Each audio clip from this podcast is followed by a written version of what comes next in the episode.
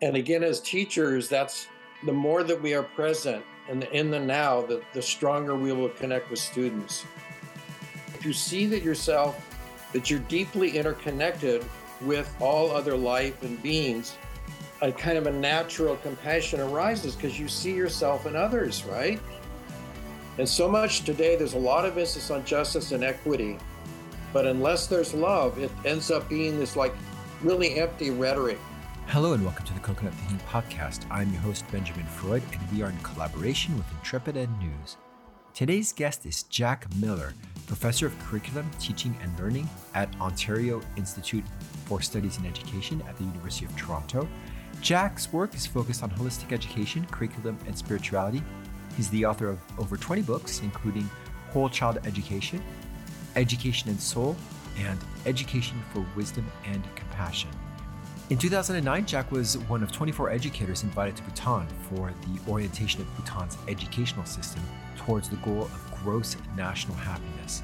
And I'm very excited about this conversation with Jack because we explore what is holistic learning, not in terms of individualizing the learner, but rather in terms of emphasizing the connections that we have with each other, with ourselves, of course, and the natural world, and thinking about holistic education in ways that allow us to perhaps overcome the separation that we have been experiencing for the last 500 years or so. This conversation also has a lot of inspiring moments. One of the ones that uh, really um, still sticks with me is this idea of, of presence and how being present for the other is a way to show love. And Charlotte always reminds me that the greatest gift you can give someone is the gift of your time, and time and presence are tremendously related. Check us out, www.coconut-thinking.design. And of course, the article is on Intrepid News. And in the meantime, I'll leave space for my conversation with Jack.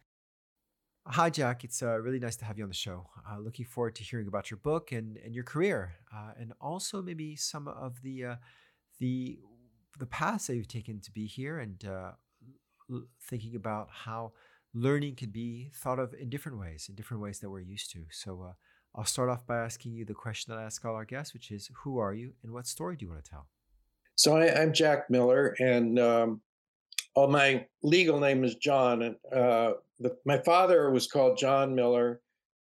I was called John Miller Jr. So to com- avoid confusion in the house, they called me Jack uh, growing up, and then so most people know me as Jack, but the, my books are John P. Miller. Uh, so some people get confused about that. Um, so I'm a professor at the University of the University of Toronto in the Department of Curriculum, Teaching and Learning, and I've worked at the same. It's it's also the, the the part of the university that I'm involved in is called the Ontario Institute for Studies in Education. So I've really been work. I got my doctorate there in 71 and, and I've been working there since 1972. So, uh, but at one time, uh, OISE, the Ontario Institute for Studies in Education, had field centers, and uh, so one and their their job was not to do teaching, but to work with schools and school boards. So I spent 25 years in the field centers. I I worked 12 years in in Thunder Bay, Ontario, which is in the north. It's 200 miles north of Duluth, Minnesota, and it's a huge geographical area. So often I would have to fly these small planes into communities to work to work with teachers, right? And um, it's also very beautiful up there. Uh, I still have friends up there that I go visit, and it's a completely different life than living here in Toronto. And in some ways, I miss that.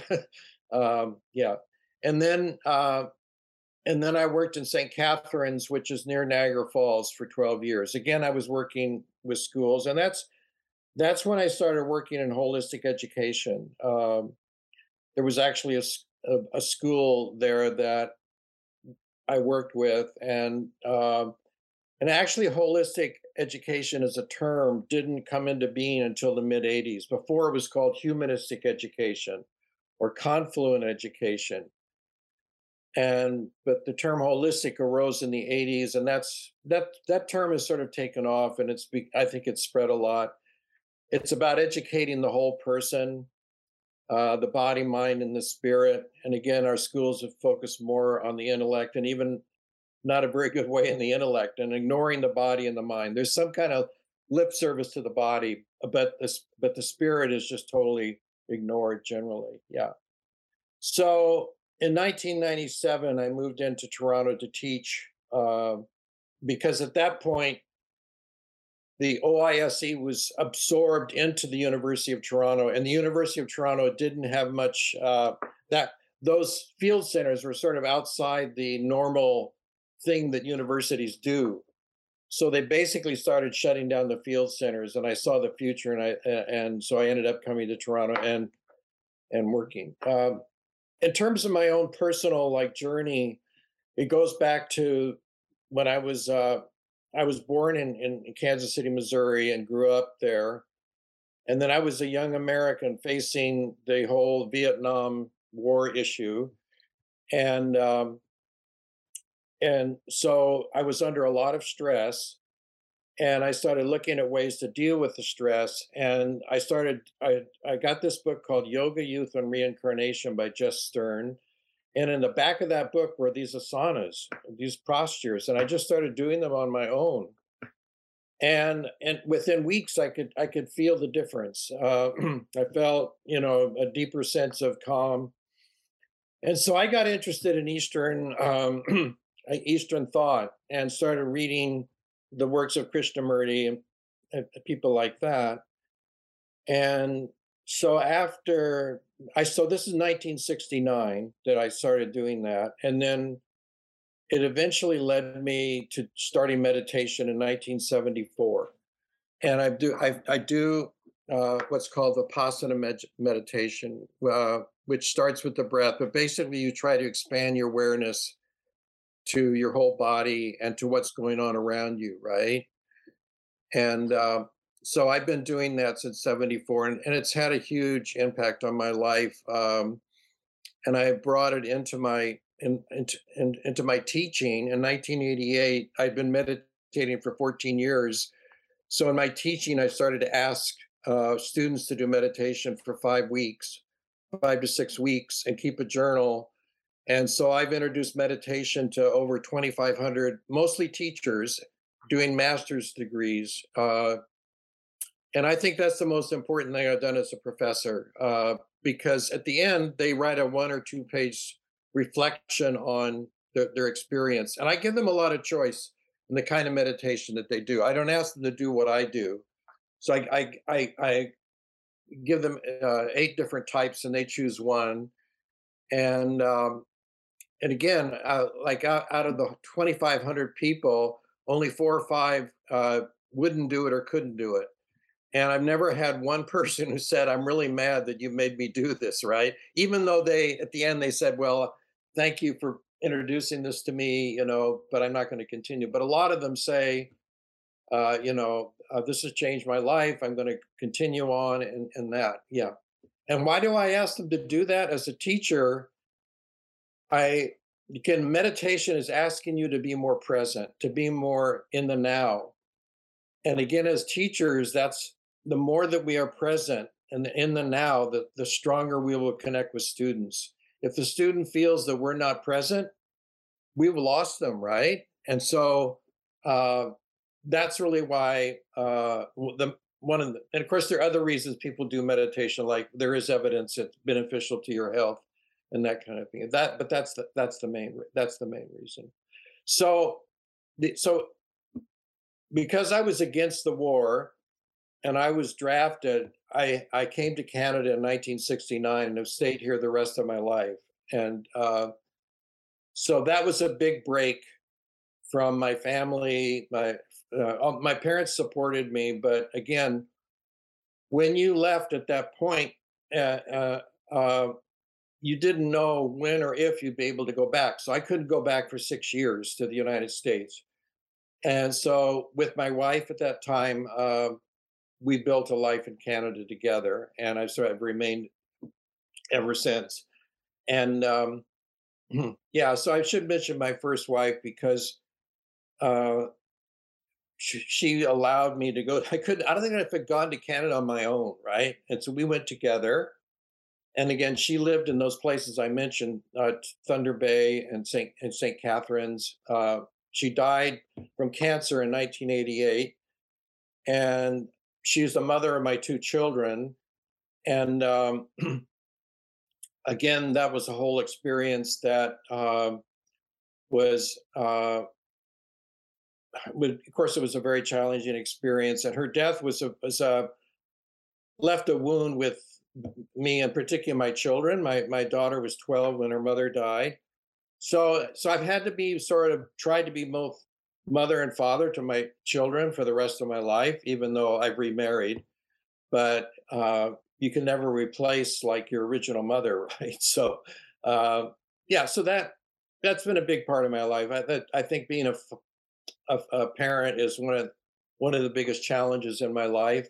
Uh, being a being a parent is like uh, there's so much ambiguity and there's no like there's no like formula to doing it. Yeah, yeah. So so I'll just mention one more thing in my work. Uh, so in 1988, I wrote a book called The Holistic Curriculum. and again, there have been three more editions of that. And that book uh, first of all, there, there are four schools that have based their curriculum on that book, and they're quite diverse schools.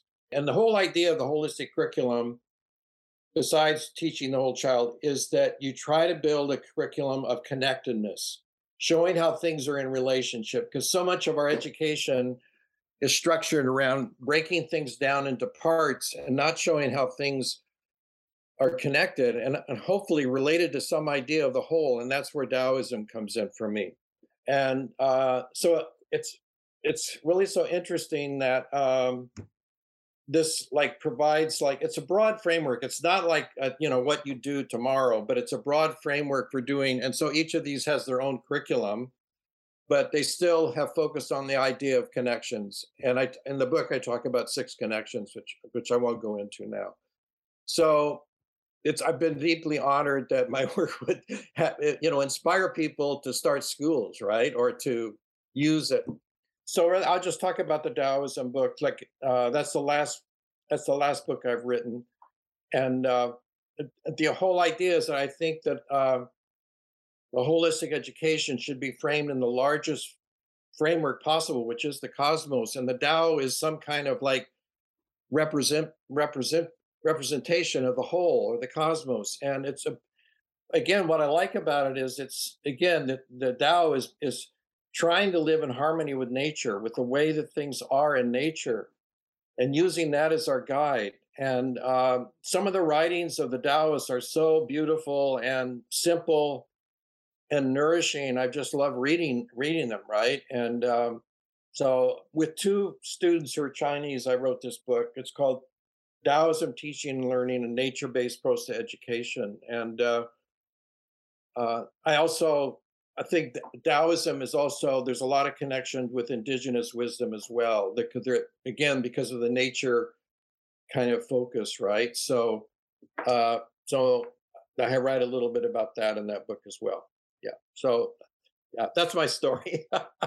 Yeah. Well, much appreciate there, and and uh, and there's a, a couple threads here that I want to pull on. Uh, but before we do that, just want to ask you the question we ask all our uh, guests: How how do you define learning? Okay, I think there are different kinds of learning. Okay, I don't think there's one kind of learning. So one kind of learning is what I call transmission learning, where you learn something. Sort of, it's like one-way learning. A teacher tells you something, and and of course, you to learn a skill, you often uh, you just have to learn that skill through uh, people telling you or practicing it. So, uh, so and that's just acquire and acquiring knowledge is, is is one form of learning. And then I think another form of learning is learning how to solve problems, problem solving, being able to think in different situations. Um, and uh, so that requires some flexibility and and skills and thinking. And then I think there's what's called transformational learning, where you are deeply like changed in some in some positive way. And, uh, and usually that positive way for me is you learn you learn more about yourself as a human being. I think the ultimate what we need to learn is who am I as a human being? What does it mean to be a human being, particularly in the year 2022? And what is my relationship to the earth and to the cosmos? Learning about that. And again, uh, that's where like uh, the the Taoism helps us do that. But it's again, that's not the I mean, Taoism is the only way. It's but again, I think it's a challenge. And this is where I think our education fails. Like again, in adolescence, I think young people begin to ask, what is the meaning of life? Why am I here? What, you know, questions have been asked. And but all they're given is this like rigid curriculum with very little space to deal with those questions. And and um, so I, I, think ultimately learning is you know what does it mean to be a human being? And what is my relationship to uh, the earth and, and, the cosmos? Yeah. Now i want to talk about this word holistic education holistic curriculum holistic uh, insert the, the follow-on word there and, and specifically i want to get a feel as to your conceptualization of what that is or, or how you use the word and then maybe if that is um, aligned or coherent with how it is used in other places, or if there's friction between the way that word has been appropriated. What's your sense of, of holistic education? Yeah, so it, it's it's educating the whole child, and uh, you can uh, you can conceptualize the whole person in a different way. But I would just say the body, the mind, and and, and the soul. So it's it's trying, and it's, those are all interconnected. And then so helping students see the and, and being in touch with the different parts of themselves, right? Of those three parts. And then it's about, again, uh, again, this is what a, a deep ecology has taught us is how real, reality is deeply interconnected. So holistic education is trying to be in touch with the way things are, with the, the, the, the that things are deeply interconnected and the more that they are in touch, the more um, I think uh, more fulfilled, uh, the more uh, wisdom, uh, and I, I, think, of course, one of the goals of holistic education, besides developing the whole person, is development of wisdom and compassion, right? Because, and I think if you see that yourself, that you're deeply interconnected with all other life and beings a kind of a natural compassion arises because you see yourself in others, right?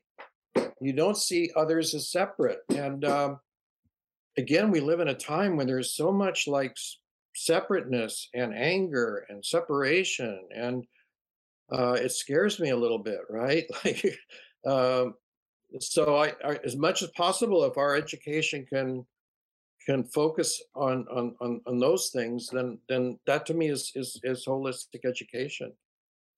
And the easy uh, comment on this is the fact that in schools they divide into different classes and different silos, which shows that there's no connections. And the easy thing is to say that, oh yes, we'll you know we'll we'll talk about socio emotional learning as a separate course that we do in homeroom without seeing how it falls. But even going beyond that, the entire system of individualizing students, separating them, having them compete with grades, ranking them, sorting them, telling them that their goal is to get a great job because the World Economic Forum wants you to have these competencies. The whole the whole thing is is doesn't allow doesn't have room for interconnections. Right, I know. So so the, in some schools there is a thing called integrated learning where they do try to integrate and of course that's done more at the elementary level it's harder as you get up. And the worst is the university. It's it, you know everything is like, um, but that's why again I and and the the more that the teacher, even if they're working in a system that is like fragmented, the more the more the the teacher has that consciousness of love and interconnectedness, that will come through to the student, even in a in a very like not a supportive environment. So that's why uh, I focus so much on, on again, like with the meditation and building my classes. Hopefully, are a community where people actually uh, feel a form of love of each other. And and then I've written about a, a book about love. Uh, how you know there love is not. There are many forms of love, right? And how we can uh, bring these different forms into into education. Um, so, and again, one of them is is a form of love is being present. The more you are present, sometimes we've had this experience of being in the presence of another person that they are so there that we feel that we feel love, right? We feel we feel cared for, and um, so those are things that we can yeah but the system itself needs to be changed and uh but all the it's going to have to go with societal change as long as we have a society where individual achievement is like the you know is the goal and you're right like you know uh making a lot of money and and uh being quote successful is that's the ideal then it's very hard to build uh schools that are that don't support that. and oftentimes the conversation, I mean, maybe, thank thank goodness less so nowadays, but is what's the future of education? What's the future of education? But uh, you know, going on on what you're saying is is it's not about the future of education; it's the future of our society, of which education is not a silo but a fluid part. Exactly. Exactly. Yes. Yeah. We you know, uh, there's been a lot of books written recently about loneliness, how lonely people feel. They don't, they, they don't, communities have broken down in, in, in, in various places, particularly in like rural America, because a lot of um, businesses, uh, you know, closed and, and, um, so this and and and again they get on the internet i've read this book called the chaos machine and these lonely people get on the internet and then they're drawn to these sites that kind of foster anger and resentment and and that's where they develop their their identity right? And um and again a lot of the like the facebook and the uh youtube they've they their algorithms have been set up to support that. They they don't they haven't been like uh and even like uh uh, when terrible things happen, when uh, people, you know, like go on those sites and then they go out and they start shooting people, there hasn't been enough change in those in those in those uh, companies. You know, particularly I think Facebook and and YouTube are the worst, from what I can find out, and um, that it just fosters the, this isolation and um, and all the opposite things that you know uh, I think we should be trying to do, you know, in our society, right? And maybe maybe you could tell us a little bit about the Tao. Uh, our listeners might not necessarily be familiar with the Tao, or maybe they've heard of the Tao of Pooh. Yeah, yeah. And, and can, can, you yeah. give us maybe, uh, it, it, even though you know, if you could name the Tao, it's not the Tao. Um, maybe tell us a little bit about about what it what it maybe might be even though you can't yes. using words. Well, uh, it's supposedly it's the way of things, the way things are. But to talk about it again, you're not supposed to talk about it. Really, it's something that hopefully you experience. I think we can have experience. Again, I, I think the Tao is a lot about connectedness, uh, connectedness to the, the processes of the earth, the processes of nature, and seeing ourselves as part of nature. Um, and there's, there's something very humbling about that. Like you, you're, it, when you see yourself a part of nature, you're part of something. You're not below it. You're not above it. You're part of it. And again, it, that's so much different from you know this separation, the, the way people think of themselves, right? And um, so, uh, if you and again, they the Tao, but the Taoists did actually you know give some guidance and how to live. And one of them is like breathing. like the ancient ones said, well, the, the the the the sages they breathe from their their uh, their feet, and and and said that that the the the real people they said and and then the others just uh, breathe from their throat. Well, we there's evidence now that if you breathe from your abdomen, there's a book called Breath by by uh, Nestor, uh, which he got he cites all this research about breathing and if we breathe from our abdomen if we breathe slowly and we breathe through our nostrils and again this is what taoists have been talking about for for centuries that leads to health and, and long life. And of course, they have other, you know, ways to, to, to again to live in moderation, and also to, to to to basically not talk too much, like to be, you know, to be quiet. Because when you're quiet, you can start to listen, and you can start to listen to the rhythms of the of the cosmos of the earth. And uh, we don't have a culture that really um, supports listening. It's all about talking. Uh, although i think in asia there's more like a tradition of listening than there is in north america i'm uh, i'm curious about about this um, idea of the dao and and about the flow and about letting go about the concept of wu wei of, uh, of, of non-action and and and I'm interested as well in this idea of schools as places of learning, but also places of action where we have to take action. We have to change things and be change makers uh, in order to solve climate change and, and and and prevent climate breakdown. How how do we reconcile this this urgency? How do we reconcile the need to do something with the need not to do something? yes, yeah.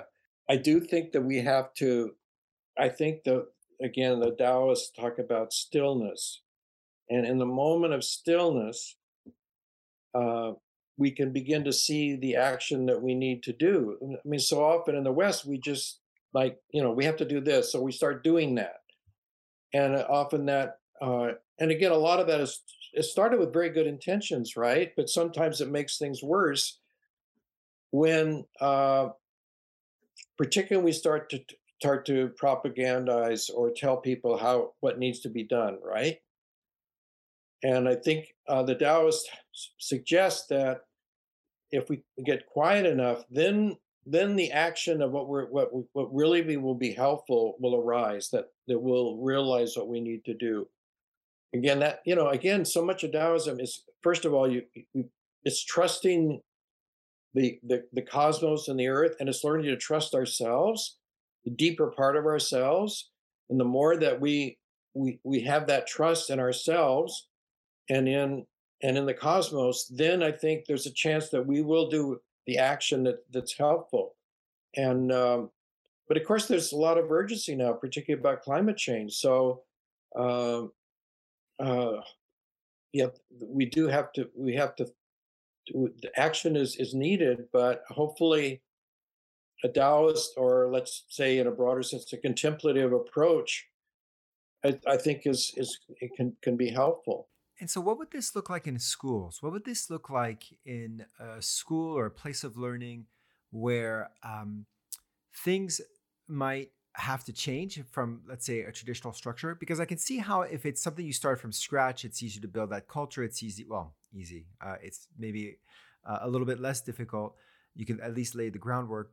Well, what would that look like in in a more traditional quote unquote school in a, in a place that that we could imagine as our as our caricature of school? How how do we bring this in because it's so against what the system tells us? Okay, so I think there are many different things. Uh, in in my book, uh, Education of the Soul, I talk about a curriculum for the inner life. In other words, things helping the, the child develop an inner life and this includes, um, uh, again, uh, things like uh, meditation and mindfulness and visualization. Young children love to visualize; they use images, right? And um, and again, experiences in nature, and uh, even things. Again, this going farther out, things like dream work. In other words, learning to accept your dreams and you know there's uh you know the idea that you know the dreams try to give you messages or so the so again uh giving space and nurturing the inner life i think is something i think that that i think should go on in in, in education uh, in, in schools if possible right? Then as much as possible this my ideal of a school it's a loving community and the and the the image that I like is Martin Luther King's idea of the beloved community. The beloved community is a community of love and justice. And so much today, there's a lot of emphasis on justice and equity, but unless there's love, it ends up being this like really empty rhetoric, right? Or this kind of legalistic.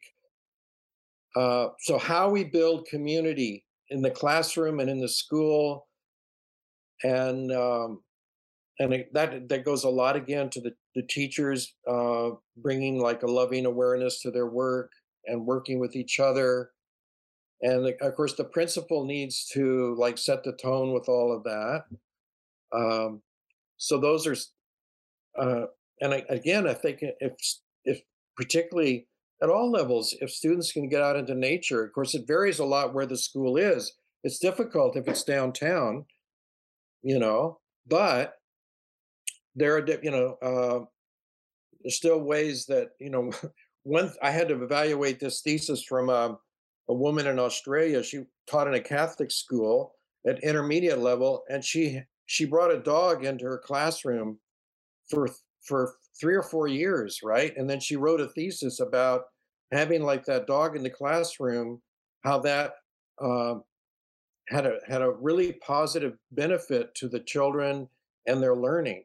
Because uh, the dog, you know, they have in, they have certain intuitions, and they'll go to a student if a student is not feeling you know, feeling low, they might go and like sit by that student, right? So even if you can't go out into nature, you can, and of course, you know, uh, other other things that you can, you know, like having having a having fish in the classroom or something like that as well, right? So, um, so uh, definitely nature has to be part of it in, in some way.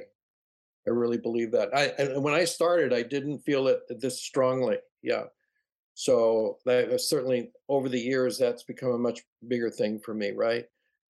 But again, it has to be done. All this has to be done organically, right? It has to come from people being together and talking together and letting not like saying, well, this is what you have to do. Like as soon as you reach, like you can't, the Ministry of Education in any country, there are there are some there's some ministries are moving in this direction but unless, again, this is like you say, the society has moved in some direction of, of a more compassionate society, right? Then um, it won't work. It won't work. So it it all the all the you know the the change needs to be you know like again that's where the Tao is helpful. that the change is more organic and it like the, again the flow idea right and yeah and, and I and I love this idea about you can't tell people what to do simply because uh, th- those are the models or the standards, and, and nature is not standardized. No two trees look the same. That's it. No, yeah. no two pieces yeah. of soil grow the same kinds of, of, of yeah, life. Yeah, yeah. Like Emerson said, n- nature is not calculating, and we are so calculating. We're always calculating about. And you have to do that to an extent, of course, right? But it gets so overdone that we lose our relationship with the flow of things.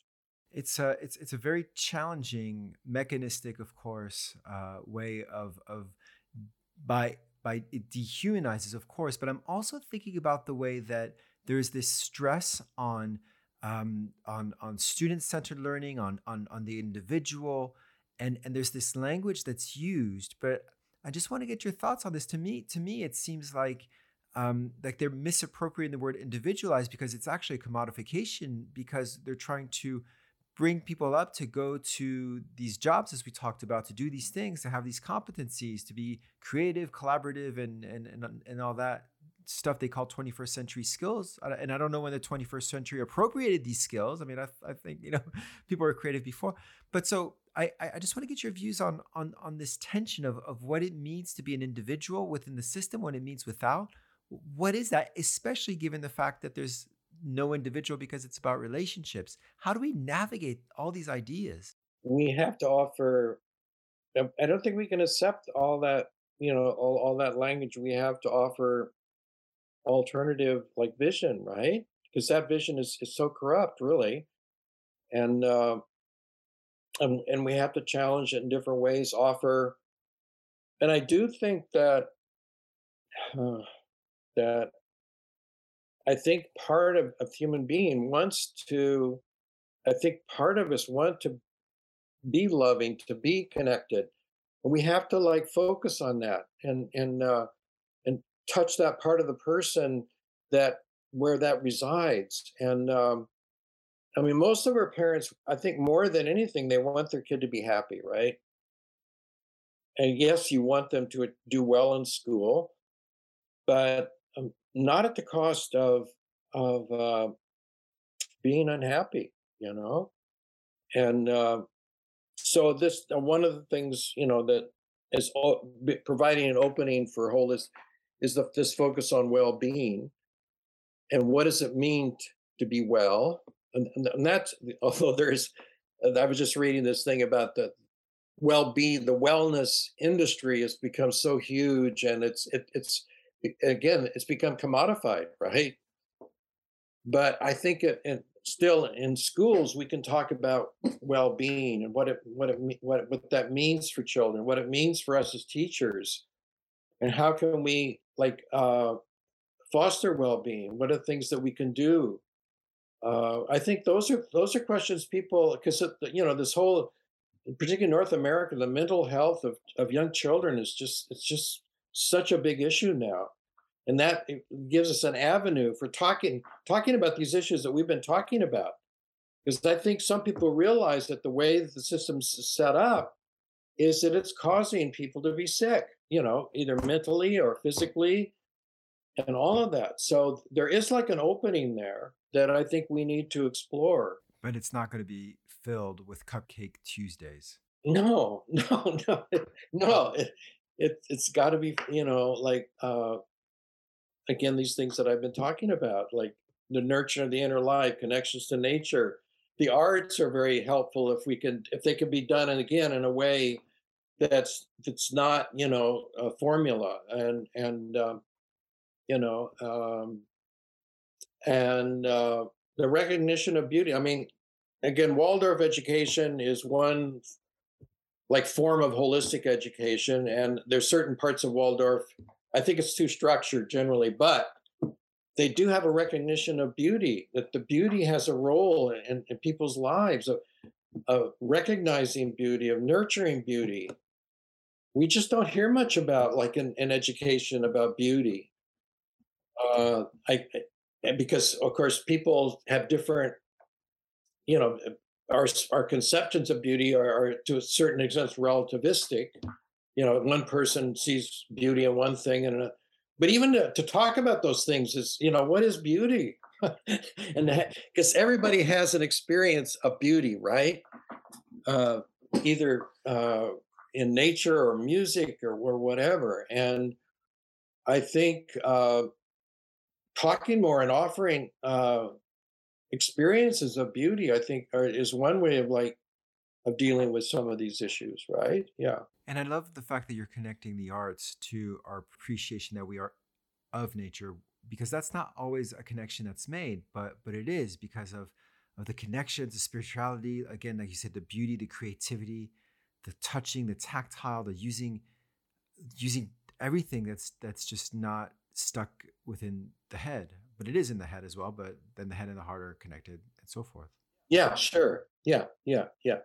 Well, I think one of the you know the worst things about the whole pandemic is the the lack of touching, and of course I know there's this big issue with in schools that teachers are not supposed to touch children, which I think is really uh, it's really sad, and it's it's because of a few really bad apples, you know. But uh, but just taking out of education, I think being able to hug each other, touching each other, uh, and embodying experiences with each other, that's that's being a human being, right? And this like we've like this whole pandemic, we've been in this like disembodied uh, uh world for like two years, and now we're starting to like and I and I know I, I view Zoom is very helpful. Like we wouldn't have had this connection without Zoom, right? So it, it has it has a place, but I think, but I you know at my university we're going back to some extent to in-person learning, but I was shocked to find that 75% of my of my colleagues are still doing online teaching.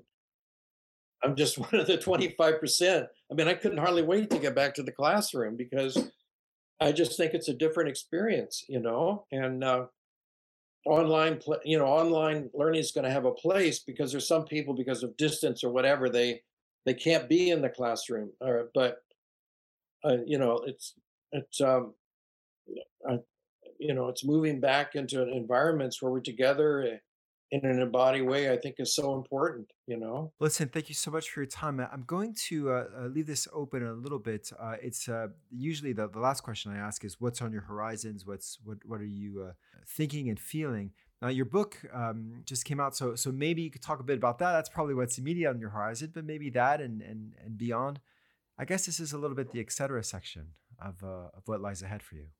Yeah, well, I'm you know I turned 79 this summer, so uh, I don't like I've written 23 books or edit edited and written. I don't have one on the horizon. So the uh, so I'm just gonna just you know sit with what things are right now. There's a big conference in New York this weekend on spirituality and education at Teachers College Columbia, and I'm doing a keynote there. And I'm going to talk about my journey, many of things that I've just talked with you about. Uh, so, but it's it's interesting. I mean, at at this point in my career, I'm getting more asked to do interviews and stuff, and uh, because the all those books are out there and if people respond, I don't know. So I'm just kind of going. I don't really have, uh, you know, I'm just kind of going with the flow right now, right? And uh, just seeing what I'm. I'm half time. I I uh, I teach two courses a year, and that's just an. And I have three or four doctoral students, so I. I do have plenty to keep me going as far as my work is concerned, and I plan on working as long as I'm I'm healthy. And I'm very I'm very fortunate. I'm, I'm really in good health for somebody my age. I'm I, no meds, and I run every day, and I do yoga and meditation, and everything kind of keeps things going, you know. But I know it won't last forever, so there'll be some point I'll just say it's enough, right? And but I, you know, like uh, I get so much uh, joy out of music, um, particularly the music of the Vienna Four Haydn, Mozart, Beethoven, and and uh, Schubert. And uh, it, as I get older, that music has meant like more to me because uh, I've listened to it my whole life. And the more you listen to that music, it becomes part of you, right?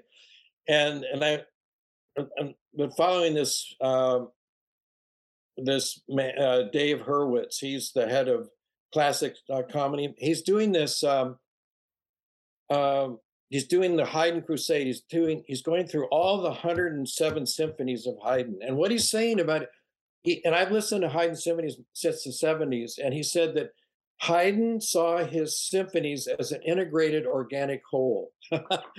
and each part had to connect. And I never I never knew that until he started talking about it. And I think possibly listening to that music my whole life has also had a connection to like my interested in holistic education, right? Uh, so again, I think music is a very powerful thing affecting our, our, our subconscious, and, and I know that I know for a lot of people, you know, it's not hiding for them, but for me, it has been, right? So, um, and then I read a lot. I just, you know, I read. i I'm usually have two or three books on the go. Uh, I'm just so and, and, and often they're not about education. I read I read fiction and I read, uh, you know, different kinds of things. So it, it's so important just to keep interested in different things, right? Uh, yeah, and uh, yeah. So those are the things that, and of course, my family is important to me. My kids and my wife and friends. You know, I have a lot of good friends and. Uh, I'm very lucky at this point in my life, right? Uh, and I'm very, I'm very grateful. Yeah. Well, thank you so much. I really appreciate your time. Okay. yeah. Thank you. Yeah. This has been the Coconut Thinking Podcast. I'm your host, Benjamin Freud. We are in collaboration with Intrepid Ed News. Thank you so much for listening. Check out our website, www.coconut-thinking.design. Check out Intrepid Ed on www.intrepidednews.com. And if you're interested in learning more about the WISER framework, www.wisr.life. That's a lot of websites, it's a lot of URLs. I'll repeat the Coconut Thinking one one more time www.coconut-thinking.design. And in the meantime, we look forward to having you back with us soon. Leave us a comment and have a great week. Bye bye.